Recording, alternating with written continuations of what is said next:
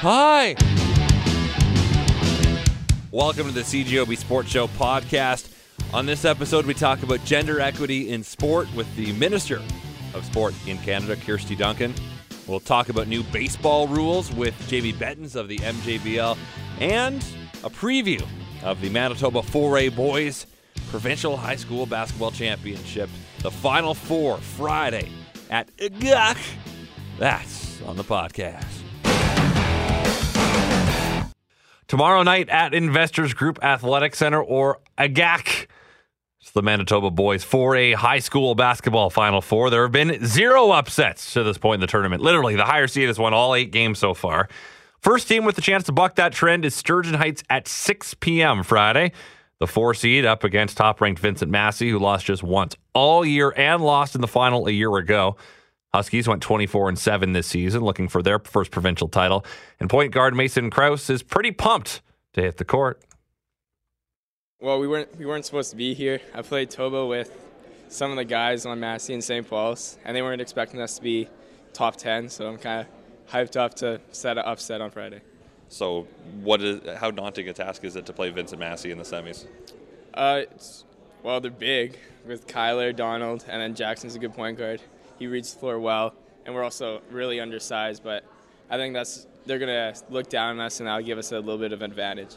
So you think you can sneak in and maybe pull an upset here? Yeah, I feel like we get an upset, but we're gonna have to play like a really close to perfect game.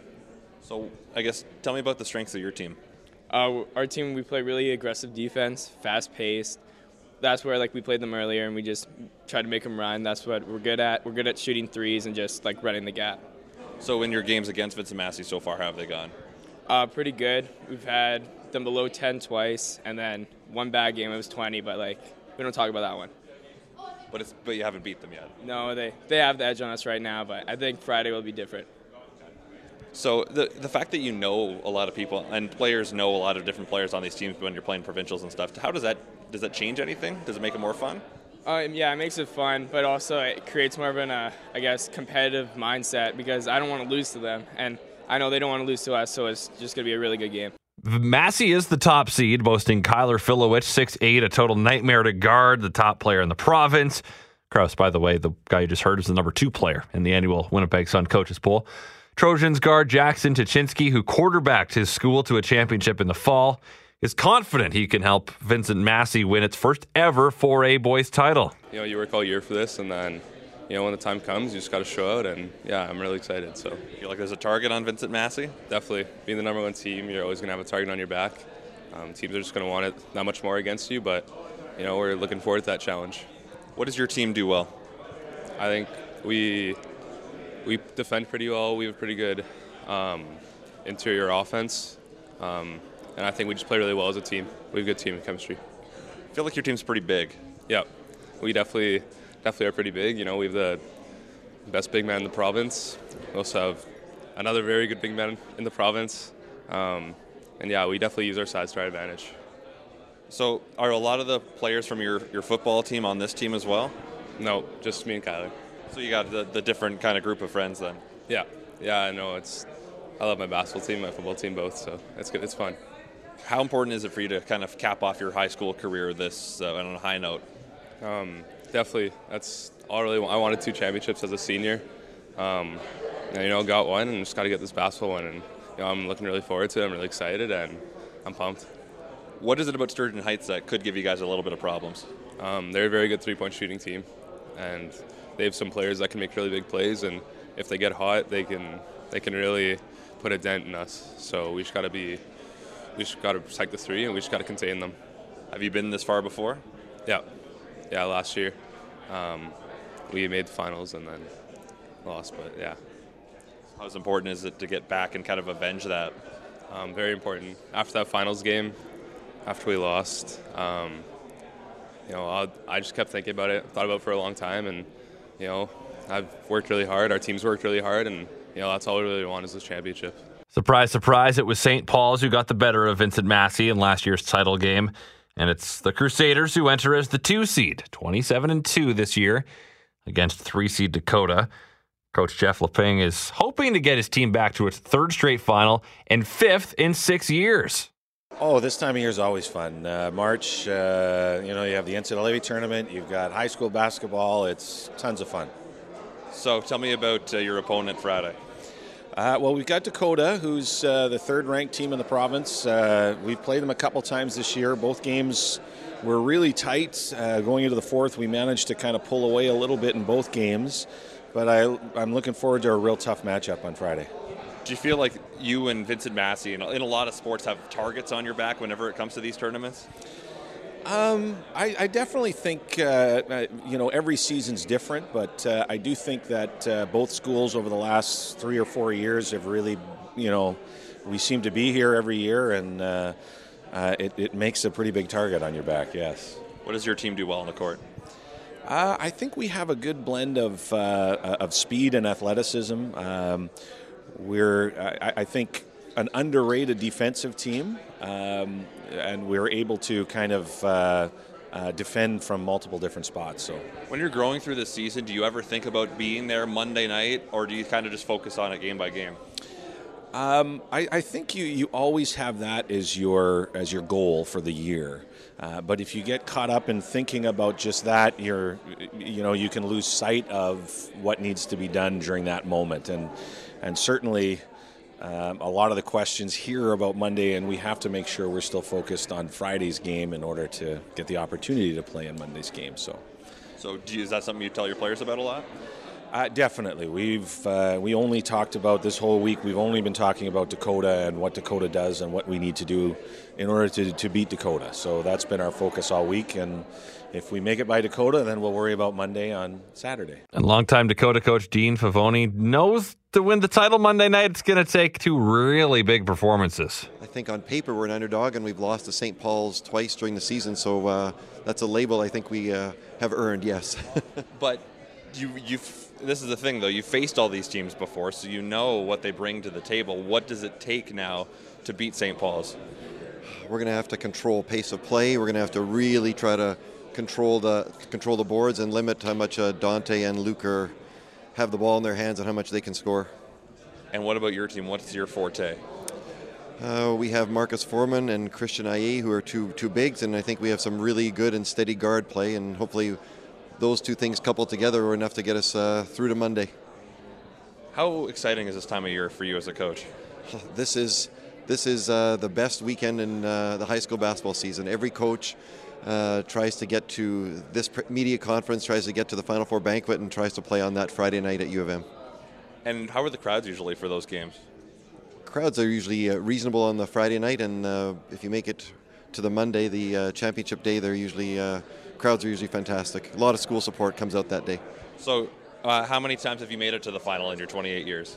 This is the final. I've been to one championship game and was fortunate enough to win that, and uh, but been to a few Final Fours along the way. So it's a rare accomplishment, almost three decades. What would it mean to get this team to be playing Monday night? winning at winning at this point of the season is hard. Uh, the kids are really happy to be in a Final Four, but I, they would love to win one or two more games and uh, cap the season off with uh, a celebration on Monday night. So those semifinals again going tomorrow, six o'clock and eight o'clock. Oak Park winning the first girls semifinal tonight.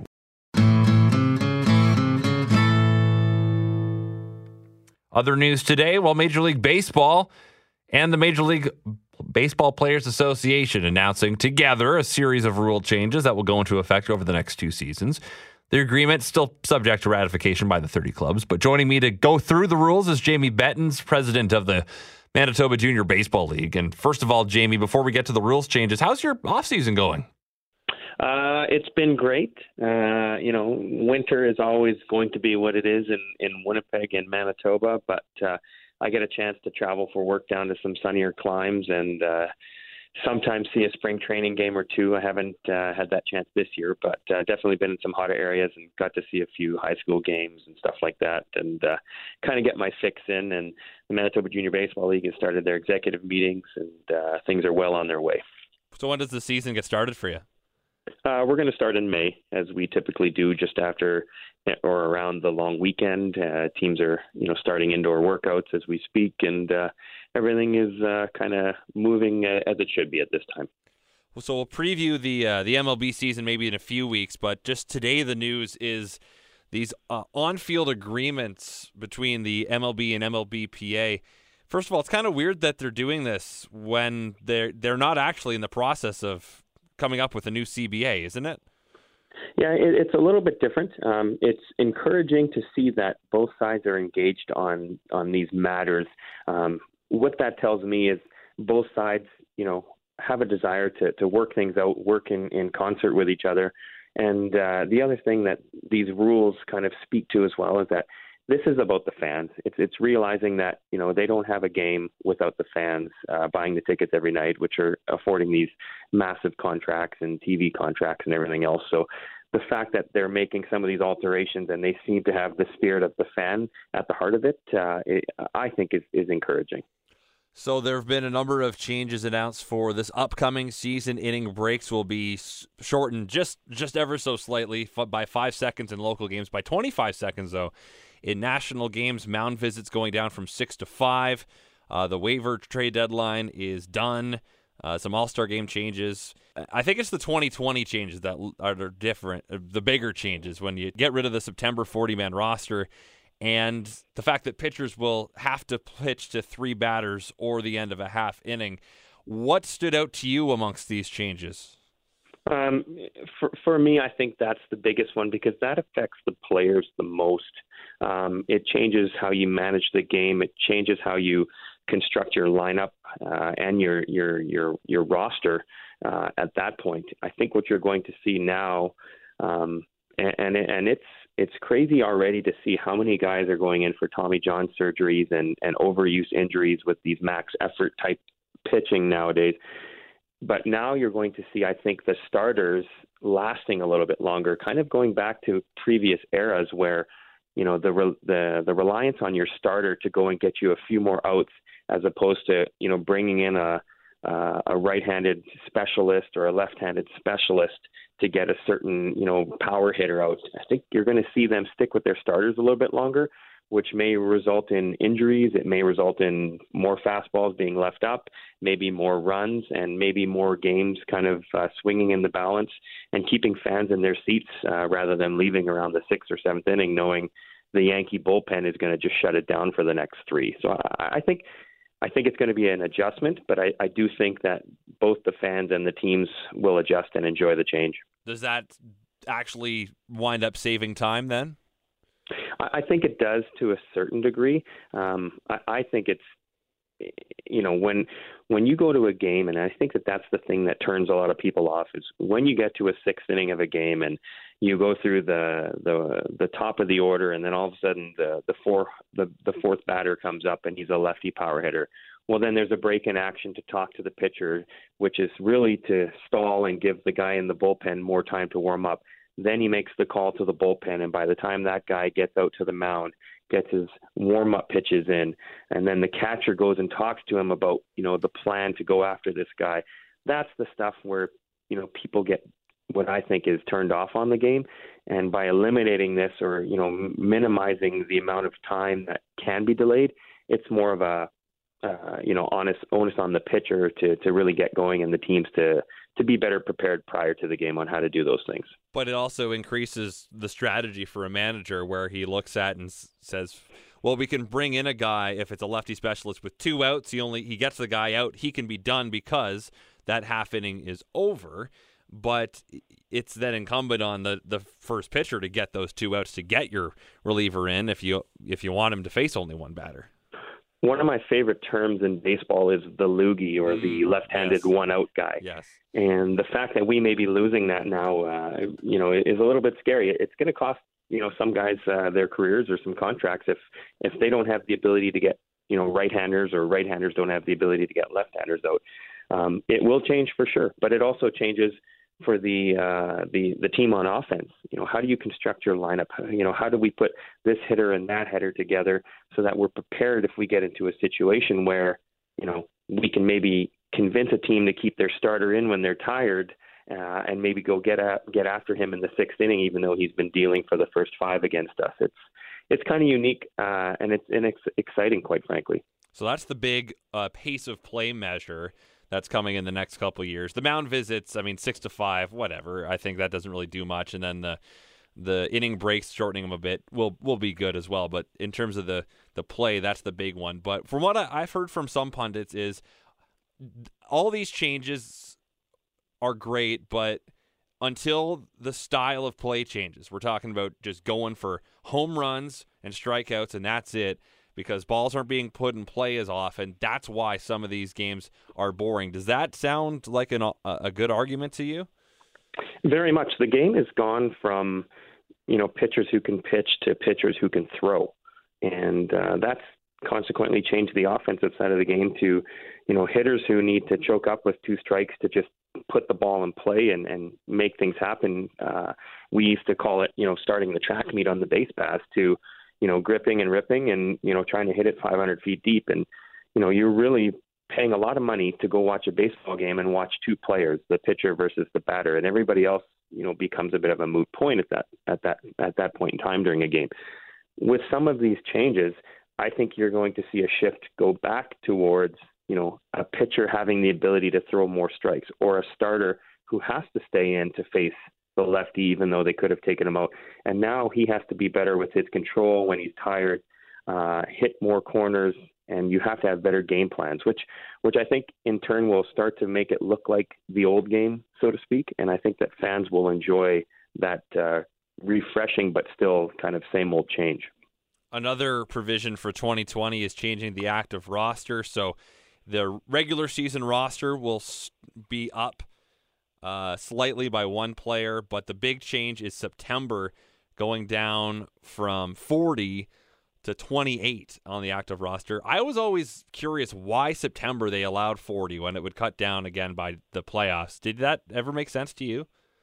It, it did because it's they, they always refer to it as the September call-ups, and that's where teams get to you know explore prospects, bring guys up for a taste of the life, uh, get them exposed to the to the living and and the playing and the speed of play, so that they're ready. It's more of a prospective thing. I think that this is something that was born more on the Players Association side from a competitive balance standpoint.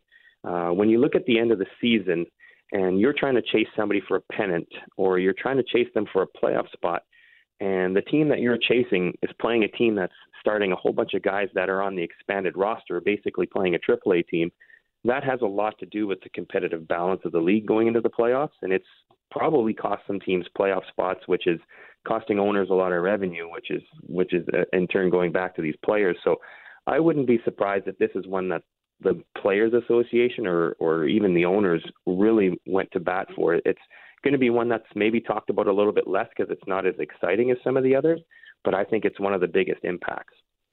There's also a joint committee between uh, the MLB and MLBPA to study other potential changes. I'm wondering if some of the more radical ones being a pitch clock and then limiting defensive shifts, uh, making sure that you only have two people on either side of the infield at any time. I know some uh, minor leagues are experimenting with these sorts of things.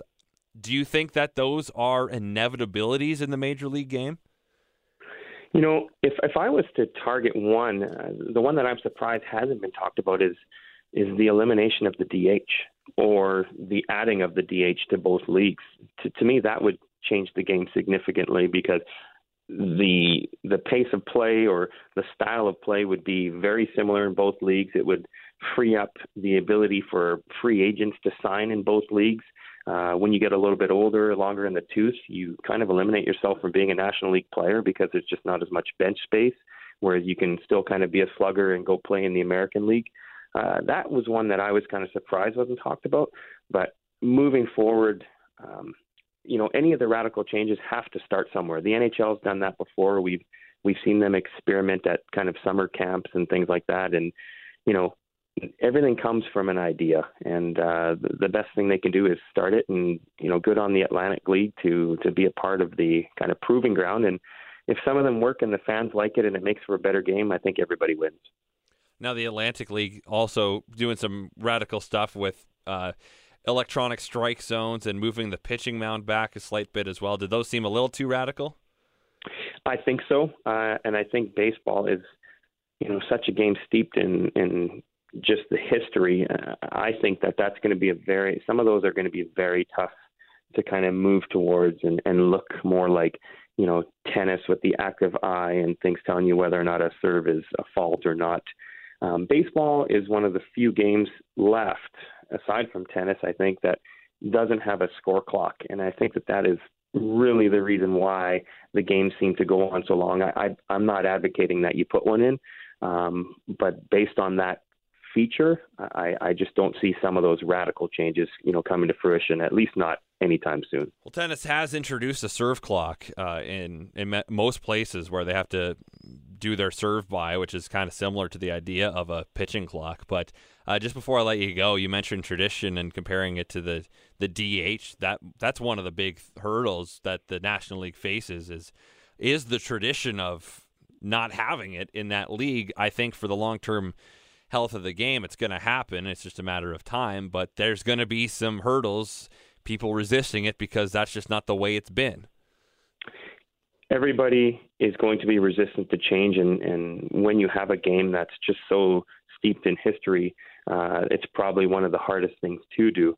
Um, but again, when you're talking about some of these changes that they're already making, um, you know, it's all for pace of play. It's all for more excitement. It's all for creating offense. And so when you talk about a radical change such as that, if the underlying result of the change is to improve the product, uh, you know, both sides, players association and the the owners, you know, really have to take take a look at it into consideration. And I mean, you don't have to look any further than over to the American League to really get it. And and the proof is in the pudding because it's been there for years already. Jamie, I appreciate your time as always. Uh, we'll check in again uh, close to opening day. Absolutely. Thanks again. So Gregory Strong in the uh, of the Canadian Press wrote this week that several top curlers have started talks with Curling Canada to address concerns about the difference between men's and women's payouts at the national championships. The winning team at the Brier, Kevin Koe, they got 70 grand for the title. Chelsea Carey, 32,000. What? Lisa Weagle plays lead on Team Rachel Homan, of course. She's part of this group of curlers who have recently discussed the subject with the Federation. We're confident, she said, that they're listening to our concerns and that they're working with their sponsors to try to make it equal. Now, in addition to prize money, national champion teams eligible for athlete funding from Sport Canada. The national team's finalists also, or the national men's finalist also earned over double the money of the women's finalist. Brendan Bottcher's team, 50 grand for losing. Rachel Homan's team 24 grand for coming second at the Scotties. Carey on a recent conference call said, quote, I can understand there being some general difference because the Brier nets more money if you look at ticket sales and the patch and all that stuff. The viewership ratings are slightly higher, but the difference isn't justified completely. So I think from a financial standpoint, from a business standpoint, it's hard to demand exactly equal money. That would be great, but it does need to get closer. We are having those conversations to move it in that direction. Now, some other domestic events like Pinty's Grand Slam events or the Home Hardware Canada Cup, they give an even split for prize money payouts. That's a good start. But the Brier and the Scotties are the number one events here in Canada for curling. The Brier had a, a higher overall audience, according to a TSN spokesman telling Gregory Strong. Now, in terms of playoff viewership, it was actually more for the women. The Scotties final average 762,000 to the Brier 659,000. Mm-hmm. Okay. That's kind of inconsistent every year. Some of it in terms of gate revenue depends on where the tournament's being held. Obviously, a Brier and Brandon is going to make more gate revenue than a Scotties in Sydney, Nova Scotia, just because Brandon is kind of a, you know, Manitoba's a curling hotbed, Nova Scotia not so much. So it's good that they're talking about this because in tennis, equal prize money. We see some of these tournaments, equal prize money. Whether you're a man or a woman, curling is curling. And the enormous gap, I get it if you don't close it all the way, but they got to make it closer than 70 to 32. Come on. That's not good. Now, gender equity in sport is also a topic I discussed earlier today with the Honorable Kirsty Duncan, as the Minister of Science and Sport. Uh, the government announced $3 million in funding over four years for the Canadian Association of Advancement for the Advancement of Women in Sport and Physical Activity. CAAWS is the abbreviation to support its efforts to increase participation of women and girls in sports as athletes and leaders. I talked to, as I mentioned, Minister Duncan earlier today, and I asked, why is this so important to her? Uh, sure, Christian, and thank you. Um, I'm going to take you back a bit. Uh, in budget 2018, our government committed $30 million to achieve gender equity in sport by 2035. I've made it very clear I'd like to see that happen earlier. I've been an athlete, coach, judge all my life, and I want as many children and youth having a great quality, safe sport experience. Sport teaches physical health, um, it's good for mental health, emotional health, but it teaches commitment, dedication, digging deep on the hard days, how to set goals, how to achieve them. It teaches you about life, and that's good for everybody. So, what does gender equity in sport mean? Like, tangibly, how can you measure that? Uh, sure. So, if we look today at sport participation, about 36% of boys and men uh, participate in sport compared to about 16% of women and girls. So, you know, I look at the data. What does sport, what does gender equity mean? It means we want to see equal participation of women and girls in sport. We want to see women and girls um, coaching, and we have great coaches out there, but there's there's not equity there more women and girls officiating, and of course, we want to see more women and more women in leadership positions. And we know when there's more women in leadership positions, for example, uh, it's safer sport for all. So, what are some of the barriers then that exist right now preventing equity from being achieved? Well, um, for example, we want to make sure that there's the pathways for if you've been an athlete, are there pathways to go into coaching? If you're in coaching, are you ri- rising through the ranks of coaching? If you're in officiating, are you rising through the ranks of officiating?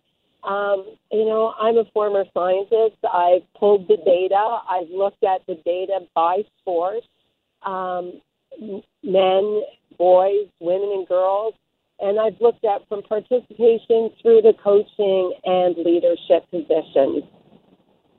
And that's why we're investing this $3 million um, to go to CAAWS. And what they are going to be doing is looking at our national sport organizations, one of the areas, and doing gender audits. Where are we doing well? Where does there need to be work being done? Because we're going to have to measure progress. If we are not actually collecting the data, we will not see if we're making progress and achieving our targets by 2035.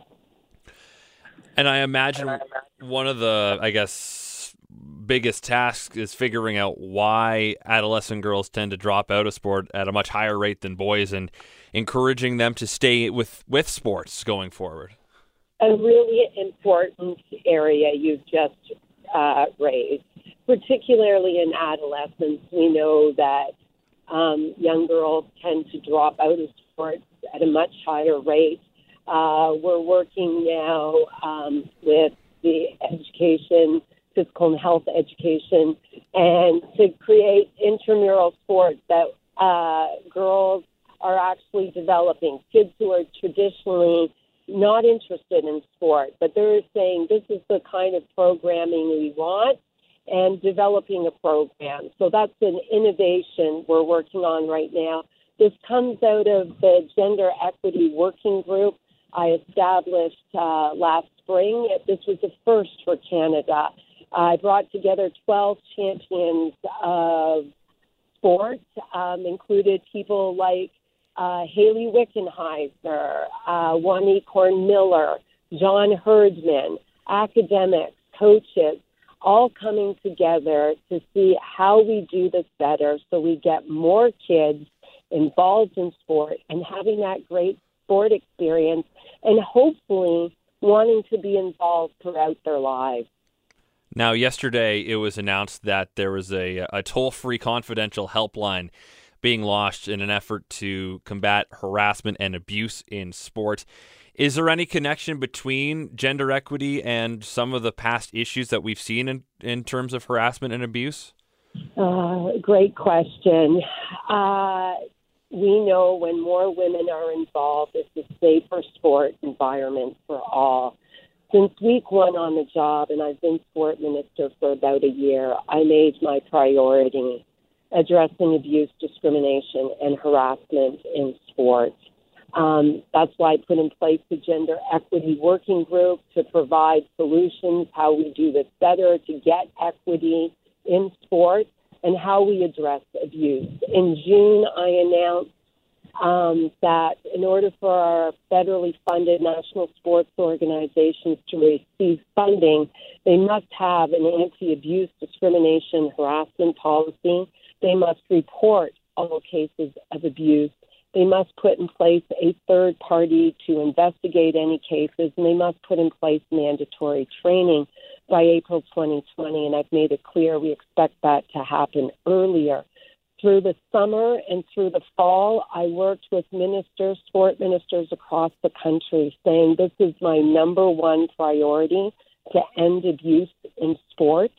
And in the fall, I held a joint federal, provincial, territorial teleconference on ending abuse in sport. So when we went to the Canada Games, great games, by the way, congratulations to all the tremendous athletes. Uh, we had a federal, provincial, territorial sports ministers meeting.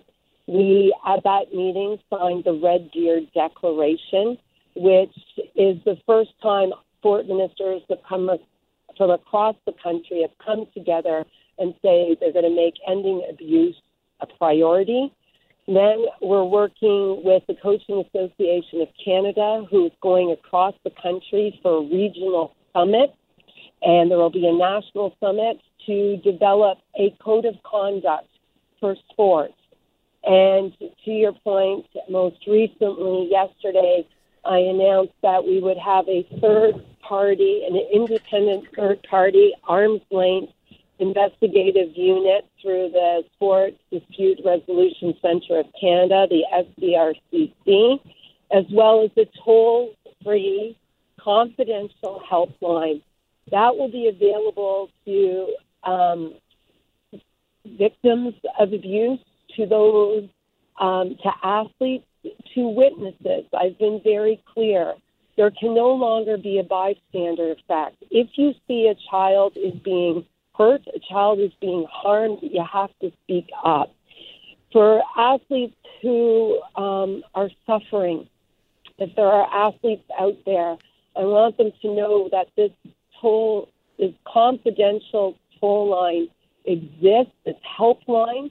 Um, it is manned by professionals, counselors, psychologists, psychotherapists who will listen, that this is a safe space, that it's confidential, and um, they will provide information of where you can go for next steps for help, whether that is to the police, to child protection services, or to other provincial and territorial resources. When you took over this portfolio, was were you surprised that a lot of this had never existed before? Um, as I said, athlete, coach, and judge all my life.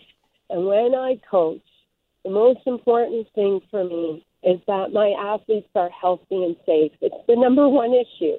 You got to keep your kids healthy and safe. Number two is that they learn the skills they need to learn and then what their dreams are and how you can help them achieve them. But number one, it starts with healthy and safe and that's my number one priority. It is my priority to put our athletes, our children, and their youth at the center of everything we do in sport. Minister Duncan, anything else you want to add before I let you go? I just want to say thank you for your interest and uh, to athletes who have had the courage to come forward, um, who are who have suffered abuse.